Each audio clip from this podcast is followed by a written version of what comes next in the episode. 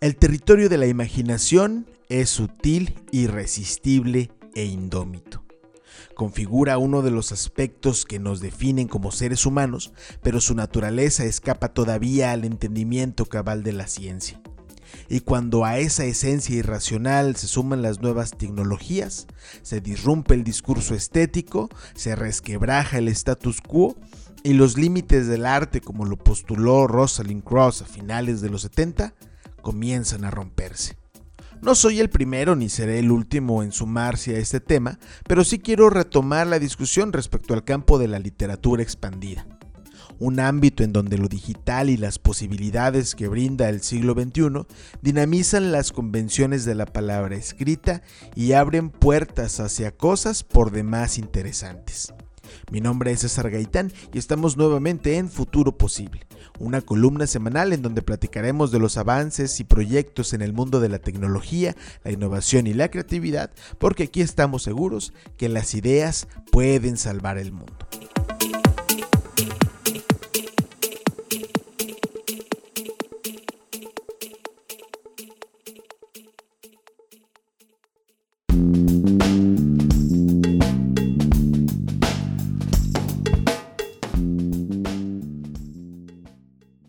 Conocí el término literatura expandida durante el primer año de trabajo del Seminario de Literatura Francisco José Amparán, por allá en 2015. Eh, entonces, este grupo que ha mutado a lo largo del tiempo eh, era auspiciado por la Secretaría de Cultura de Coahuila y coordinado por mi amigo y mentor Julián Herbert. Eh, en aquel momento vimos, entre otras cosas, ejemplos como el uso de medios audiovisuales para generar eh, experiencias diferentes, sobre todo en cuanto a la poesía. Incluso como parte de las actividades del seminario se llegaron a diseñar algunos proyectos. Eh, por ahí estaban una intervención de placas de rayos X y poemas elaborados por Estereme García y Ángeles Dimas. Eh, se realizó un video ensayo sobre el trayecto de la autopista Saltillo-Monterrey, donde aparecían versos aleatorios eh, ahí elaborados y seleccionados por Ivet Luna y Penélope Montes, además de una instalación llamada Los Saltillos Invisibles, está realizada por Valdemar Ayala, Eli Vázquez y Silvia Georgina Estrada. Eh, en, esta, en esta última se fusionaban la fotografía y la poesía para demostrar cuáles eran las múltiples ciudades que integran Saltillo. Si no mal recuerdo, la mayor parte de estos proyectos llegaron a exponerse eh, en, las, en las mesas de discusión de la Feria Internacional del Libro de Coahuila. Con el paso del tiempo y navegando en internet, bueno, conocí algunos otros proyectos. Sin embargo, fue apenas hace unos días en una entrevista eh, justo con la poeta Esther García, ahora en marzo de 2021, cuando el tema volvió a sacudir mi curiosidad ya que eh, en la plática que sostuvimos ella cuestionaba la terquedad con la que algunos escritores todavía se aferran a los debates arcaicos eh, como técnicas o como incluso discursos estéticos, sobre todo en temas de género, eh, en vez de atreverse a experimentar con algo nuevo en cuanto a la literatura, y cuando hablamos de algo nuevo nos referimos a algoritmos, softwares e incluso inteligencias artificiales, ¿no? Eh, como cualquier persona que se llegue a obsesionar por algún tema, esto me quitó un poco el sueño, me dejó sin muchas oportunidades de resistencia y bueno, pasé días leyendo al respecto eh, de la literatura expandida y fue así que llegué a las obras y estudios de Belén Gache y Claudia Cossack, ambas eh, eh, a quienes se les atribuyen las principales aportaciones de la literatura expandida, tal como se señala por ahí en el blog oficial de la editorial de la Universidad Nacional de Formosa, la EDUNAF, que depende de la Secretaría de Ciencia y Tecnología en Argentina, cosa que también me pareció interesante, como, estos campos experimentales tienen una participación o, se desarrollan como de una manera mucho más eh, mucho más notable ¿no? en el campo sur del continente. Eh, más allá de dar una definición concreta para el término, eh, ambas autoras coinciden en que la literatura expandida lo que ofrece son alternativas no convencionales de generación y consumo de la palabra escrita, previas a las conocidas en el 2020. De ahí que la intervención digital, y no solo la intervención tecnológica electrónica, ¿sí? sean un punto de inflexión que eh, justamente lo que hace es decir, lo digital le da una dimensión, una profundidad, una amplitud bastante diferente a la literatura, incluso si llegamos a comparar la, relación multidisciplinaria que tiene las letras con, otras, con otras áreas artísticas. ¿no? Hay un artículo bastante interesante publicado por COSAC en la revista del Centro de Investigaciones Histórico-Literarias, el CEDINTEL, que se llama El taco y la brea. Eh, en uno de estos números, COSAC publica un, ensayo respecto de, la literatura expandida en el cual comenta, a diferencia de la literatura asociada al medio libro, es literatura generada en, por, desde y hacia dispositivos electrónicos actualmente digitales. Es decir, por fuera de medios electrónicos analógicos, como la radio, la televisión, el video grabado en cintas magnéticas. Eh, creo que esta, esta, diferenciación es importante, eh, pero se nota más cuando uno se empieza a adentrar ya en los proyectos. Eh, y es que no se trata solo de usar una computadora para escribir o leer, ¿no?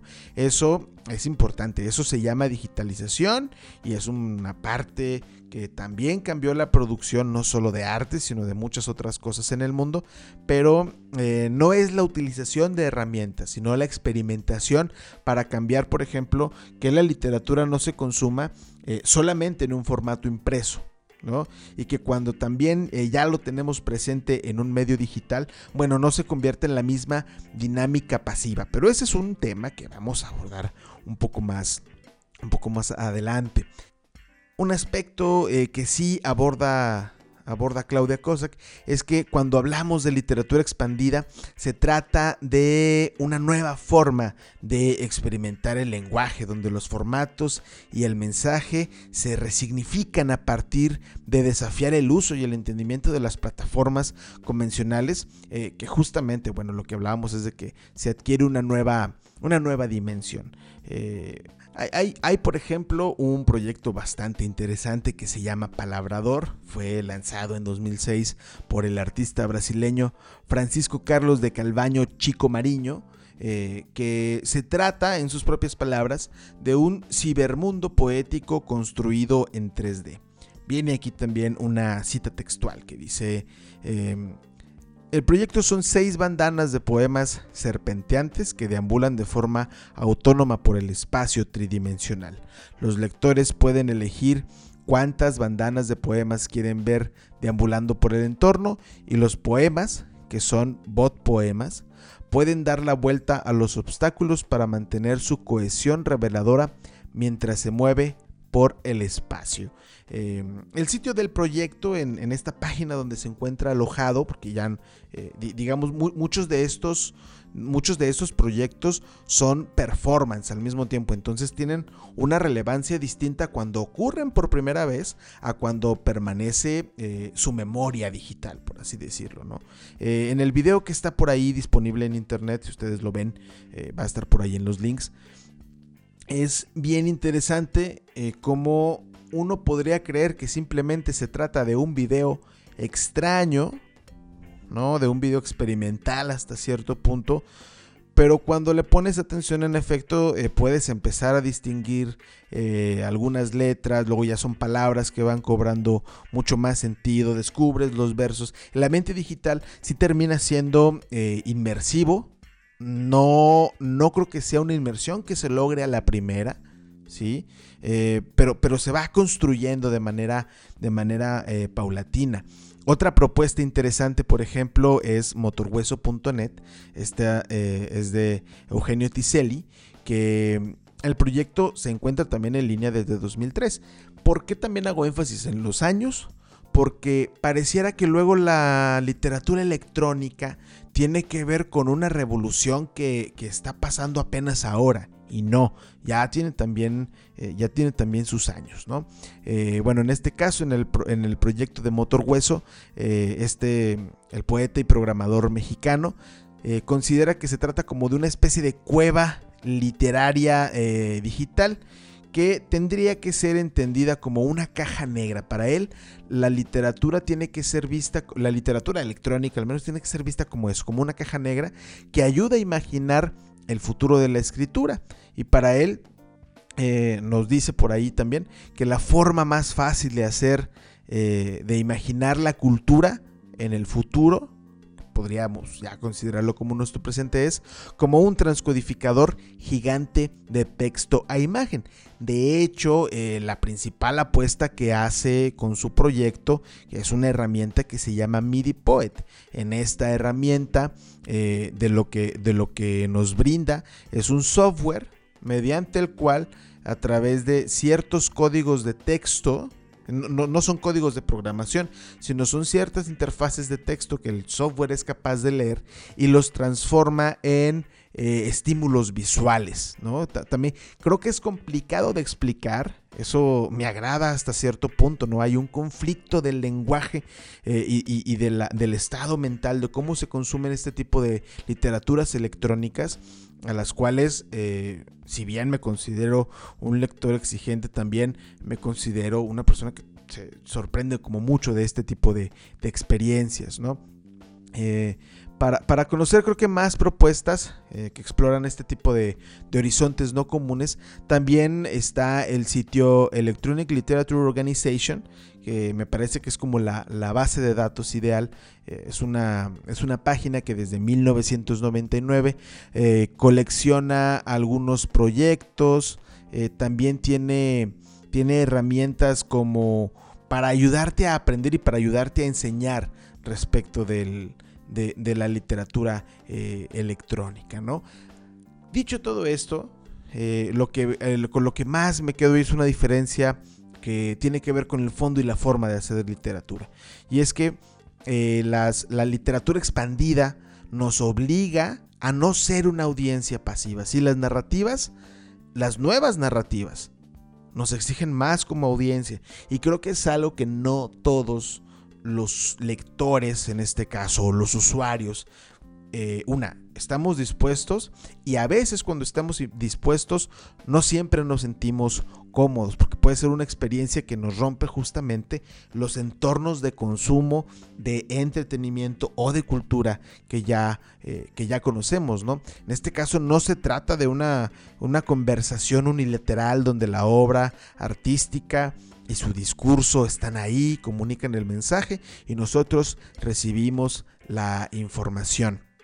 No, acá eh, tenemos que participar, tenemos que eh, incluso modificar nuestros hábitos de consumo, cosa que pues, no, no, es, nada, no es nada fácil, ¿no? Eh, o, al, menos, por ejemplo, cuando, cuando te piden que manipules un software, híjole, ya ahí hay un tema complicado. sin embargo, creo que esta modificación de la interacción que se redefine y la experiencia también se significa, eh, está mucho más cercana a la experiencia con los videojuegos, ¿sí? Que a la literatura tradicional. Lo, voy a volver a mencionar para no dar lugar a la malinterpretación. Las nuevas tendencias literarias, al menos en cuanto a literatura expandida, están más del lado de la programación y los videojuegos experimentales que de la publicación de un libro. Y, aquí obviamente tal vez los más puristas discrepen y, se enojen y digan, bueno, que eso eh, no va a pasar o que tal vez no le hace bien o que incluso tal vez eso ni siquiera es literatura y se preocuparán por las, eh, las tradiciones y las y, las estructuras de pensamiento. Y por supuesto, todo eso está bien. pero es bueno que, estas discrepancias existan, ¿no? De lo contrario, de, seguir todos el canon como la única ruta posible, eh, creo que sería cierto cuando se ha afirmado ya desde hace mucho que no hay nada nuevo bajo el sol. Y, esto que comento de los videojuegos y la cercanía con las nuevas tendencias de la literatura no, no es solo una idea sin fundamento. ¿eh? Estuve revisando por ahí un proyecto que se llama también New World Order Basra, ese es el, nombre del proyecto, eh, hecho por Sandy Baldwin. No lo parece en un principio, de hecho eh, me costó un poco entenderlo rápido como literatura, también justo hablando de esta resistencia. Eh, este proyecto es un mod, una, serie de, de, modificaciones hecho al juego Half-Life, se trata de un shooter en primera persona bastante popular. Em, en donde los elementos eh, tridimensionales del juego son cambiados por eh, elementos poéticos, ¿no? Eh, dentro, del, dentro del mapa del juego se incluye un poema de Billy Collins que el jugador tiene que interactuar con ellos. ¿Cómo interactúa con ellos? Bueno, al ser un juego de disparos en primera persona, lo que el jugador tiene que hacer es dispararle a las palabras, a los versos que están por ahí flotando en un cuarto, ¿no? Eh, desde hace mucho también existe esta noción de que los videojuegos son violentos. En este caso se trata de un shooter, por supuesto que hay una intención bélica de expresa, no es eh, declarada y me parece una cosa sublime. Eh, un jugador toma armas para dispararle a objetos del lenguaje. Eso es, esa es una metáfora ya por sí misma que resignifican como el contexto violento y del conflicto que, supone la literatura. ¿no? Por ahí incluso el autor eh, tiene un breve ensayo alrededor de unas 10 cuartillas donde habla de la noción y de la importancia de la interacción del usuario como lector y del videojuego como obra estética y literaria. Está, está bastante interesante. Em, eh, eh, pero bueno, tampoco quiero irme al otro extremo, no es una cosa no quita la otra. Los clásicos, eh, las obras que, que, han cimentado las bases de la literatura, el canon incluso, los siglos de oro, eh, autoras y autores contemporáneos, todos son necesarios. Necesitamos consumir esa, esa literatura, es, eh, son, son, nuestro punto de partida. Sin embargo, en este caso, cuando vemos que los límites se empiezan a desdibujar, que las fronteras, las fronteras eh, empiezan a caer a partir de la inclusión, de la tecnología, del hackeo de la literatura, parece una cosa sorprendente. Eh, y, bueno, en este caso hay un proyecto en particular para lo cual vamos a volver a Belengache. Eh, ella, ella eh, es, una española argentina, como lo comentaba por ahí al principio, quien ha producido estas piezas literarias desde los noventas, ¿no?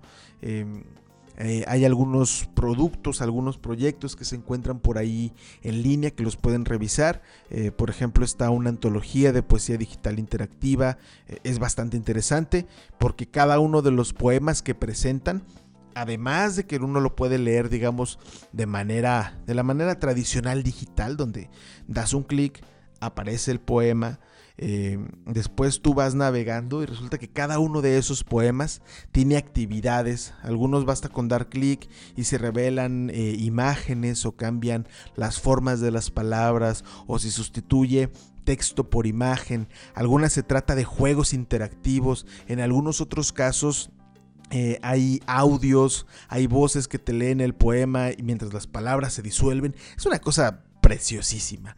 Eh, también está por ahí otro proyecto que se llama el World Market, que eh, pues este se fue publicado en, 2000, en 2011. Eh, y este se trata de comprar y vender palabras como una moneda propia, el, el Wallar le llaman, ¿no? Hay otro proyecto eh, que también está por ahí, se llama eh, The Radical Karaoke, que es, eh, en, este fue diseñado lamentablemente en Flash, para, que, para, para, tener en contexto, Flash ya no está disponible, ya no está soportado en los, en los navegadores, pero puede descargarse una, una versión para, para, computadora y experimentar con él. El objetivo del karaoke radical es que cualquier persona pueda enunciar discursos políticos. Creo que es una cosa que también vale la pena eh, experimentar. Sin embargo, ninguno de ellos es mi favorito, como si lo es eh, el proyecto Góngora World Toys. Esta también es de, 2011. Eh, es, un, es, un, proyecto de poesía interactiva que mezcla cinco poemas de, obviamente, de este escritor español en un espacio digital que eh, incluso su diseño imita un poco al, estilo barroco, ¿no? Eh, hablamos obviamente en el aspecto visual. Es muy parecido a la antología que les platicaba hace unos momentos. en este caso hay un, hay un, hay un elemento maravilloso en el, en el poema El llanto del, llanto del peregrino. uno navega, se abre el poema, da clic, y entre los renglones del poema se encarna un personaje, digital obviamente, que es el peregrino. Y uno puede moverlo con, el teclado a través del poema. El poema, eh, dependiendo de la separación de las palabras, se vuelve un laberinto y entonces el peregrino va atravesando este, la hoja, en este caso una hoja digital, eh, pero esa interacción eh, no se puede tener en un libro en un libro tal cual impreso, ¿no? O en un, en un, formato, eh, en un formato tal cual más tradicional. eso a mí me, parece increíble, ¿no? La, metáfora está ahí. Y, y, bueno, creo que es una cosa sorprendente.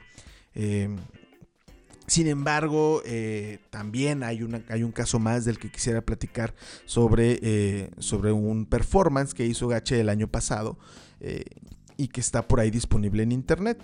yo lo descubrí gracias a un bloque de literatura expandida que se llevó a cabo en el Festival del Libro y la Rosa 2020, en donde, bueno, gracias a la pandemia y a la facilidad de consumir muchísimo más, de, manera más democratizada este tipo de, eventos digitales, em, se llevó a cabo. ¿no?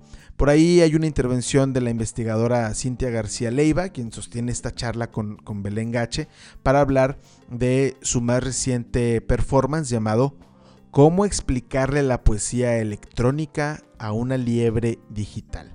Se trata de una obra literal y referencial al mismo tiempo. Vamos ahorita a platicar al respecto. Eh, esta, idea fue ejecutada como justamente un performance en la comunidad de Second Life, una cosa que también es, un mundo digital eh, que ya tiene bastante tiempo ahí en línea. Eh, y la artista documentó esto en un video de, de, 16 minutos. El performance ocurrió entre el 8 y el 15 de abril. Las, la presencia de los avatares digitales es un factor central porque justamente en esta comunidad tú diseñas un, avatar que pues anda ahí interactuando con otras personas, hay comunicación a través de voz, eh, son entornos tridimensionales, están bastante interesantes, ¿no? Eh, en este caso, eh, según lo que, lo que comenta la propia artista, hay una experimentación eh, semiótica en donde la lectura de poesía en voz humana, eh, que convive en tiempo real con sonidos electrónicos y obviamente con avatares electrónicos digitales, realza como el poder de la obra, ¿no? como un contexto, me parece importante mencionarlo, esta obra es una respuesta directa a lo ocurrido el 11 de noviembre de 1965, cuando Joseph Beuys hizo justamente un performance en una galería de arte de Düsseldorf. Eh, este performance se llama eh, Cómo explicarle cuadros a una libre muerta. Ahí el artista de la corriente Fluxus recurrió los pasillos de la galería con una liebre muerta en sus brazos, eh, mientras cada tanto le iba explicando eh, los cuadros al cadáver del animal. Eh, el artista obviamente se encontraba solo, era un performance y la gente podía atestiguarlo atrás de una vitrina. obviamente estas son dos obras que se comunica. respecto a su propio proyecto, Gache explica que hay varios juegos que se entroncan en la pregunta sobre el lenguaje. Y, justo esta búsqueda, esta preocupación, creo que eh, eh, es una cosa que lo, mantiene vigente, ¿no? Aquí obviamente las experiencias eh, se centran en cuestionar los paradigmas de la escritura que, de acuerdo a sus propias palabras, tienen que ver con una sintaxis clandestina, ¿no? Y esta sintaxis clandestina de, lo que, de lo que según ella se trata es de de, darle un significado a la experiencia de leer y a, la experiencia de entender el mundo, ¿sí?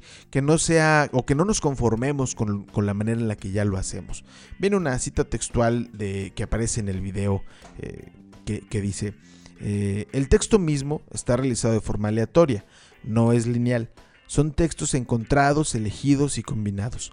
Son formas de leer diferentes, no solo porque el dispositivo es diferente, no solo porque el dispositivo libro ya no está, sino que es una forma diferente de escribir, precisa la Argentina, ¿no? Eh, por ahí creo que eh, no sé qué tanta gente esté familiarizada con escribir experiencias. Y no me refiero a tomar un libro y empezar a, escribir cosas que a uno le hayan pasado, no.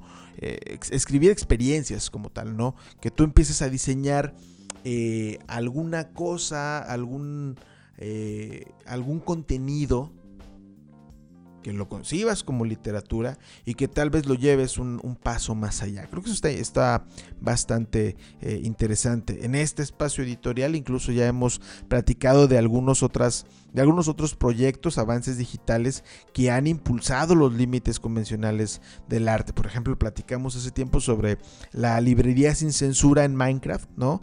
Que ahora que lo pienso, ahora que vuelvo a este proyecto con otros ojos, me parece que es un proyecto de periodismo expandido. ¿no? Eh, recordemos que es esta, este espacio digital dentro de un videojuego que contiene eh, diversos reportajes de diferentes países que fueron censurados justamente en, en, dichas naciones, entre ellos se encuentra México, eh, y, bueno, uno puede ir y leerlos ahí, ¿no? Esto me parece también eh, que, está revolucionando la manera eh, en que los medios de comunicación y los dispositivos físicos, periódicos, por ejemplo, están informando, ¿no? también platicamos por ahí de, de la robot Aida, que es esta inteligencia artificial, que escribo poesía a partir de lecturas previas y algoritmos, ¿no?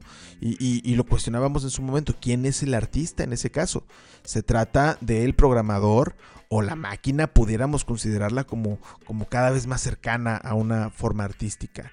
Em, también eh, Stephen Duncombe en su libro Dream Reimagine Progressive Politics in an Age Fantasy, propone que eh, los sueños pueden inspirarnos a imaginar que las cosas podrían ser radicalmente diferentes de cómo son el día de hoy y después crear eh, y progresar en esa misma dirección a donde apunta el mundo imaginario. Yo creo que es una cosa que vale la pena que nos atrevamos a hacer eso, ¿no? O, tal vez no hay que soñar tanto porque quizá, como lo dice Gache también, ya somos seres híbridos que integran mundo real con mundo digital sin una diferencia tan notoria.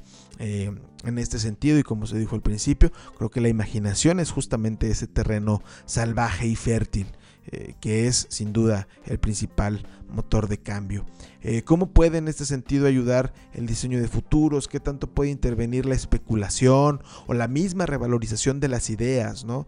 Eh, la, esta parte como del, arte contemporáneo que dice que las ideas son importantes no solo cuando se ejecutan, sino eh, desde el hecho de existir, desde el hecho de que se conciben, eh, ya, ya, ya forman una, una, una, especie de resistencia contra el mundo material eh, como es concebido para la parte e, económica o para el consumo. Bueno, creo que también es, es importante, ¿no? aquí creo que justamente la parte de borrar fronteras y construir puentes hacia escenarios alternativos es una de las cosas más maravillosas a las cuales nos estamos enfrentando. Eh, son preguntas que de hecho ya están siendo respondidas.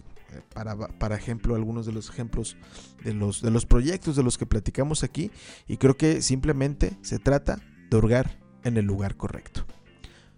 No se olviden de visitar las redes sociales de vanguardia, de consumir el contenido que por ahí está ofreciéndose en términos de noticias. También hay algunos podcasts. Eh, en todas las plataformas estamos como Vanguardia MX. Mi nombre es César Gaitán. Me despido, pero no sin antes recordarles que eh, hay que confiar en el valor de las ideas. ¿Sí? ¿Quién quita? Y en una de esas está eh, la siguiente revolución, el siguiente salto impresionante que va a tener la humanidad en cuanto a, la evolución, a la, transformación del mundo en el que vivimos. Hasta luego.